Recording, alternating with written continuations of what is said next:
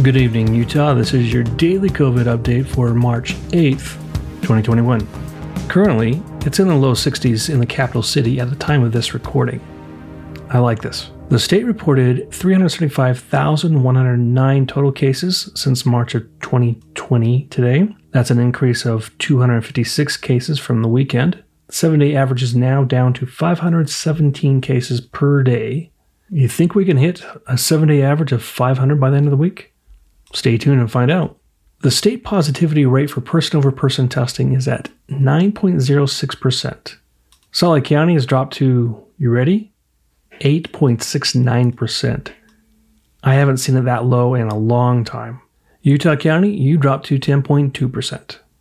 State positivity rate for test over test is at 4.38%. Salt Lake County is at 4.23%. Utah County continues the drop to 5.09%. Unfortunately, yesterday we had one more death, one too many.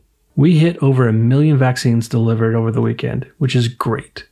The state's seven day average is now pushing towards 19,000 shots a day. Salt Lake County, 10.3% of the population has two shots, 18.5% have one shot. Utah County, 8.2% of you have two shots, a small improvement from Friday, and 13.2% of you have one shot. Looks like more of you in Utah County are starting to get the message and get vaccinated. As for you 65 year olds, what happened over the weekend? Past two days, you're at 40%.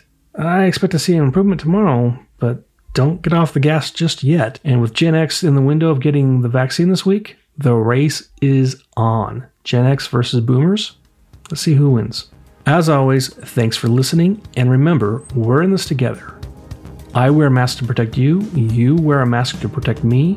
Wash your hands, keep physical distance. Until tomorrow, stay safe and stay sane.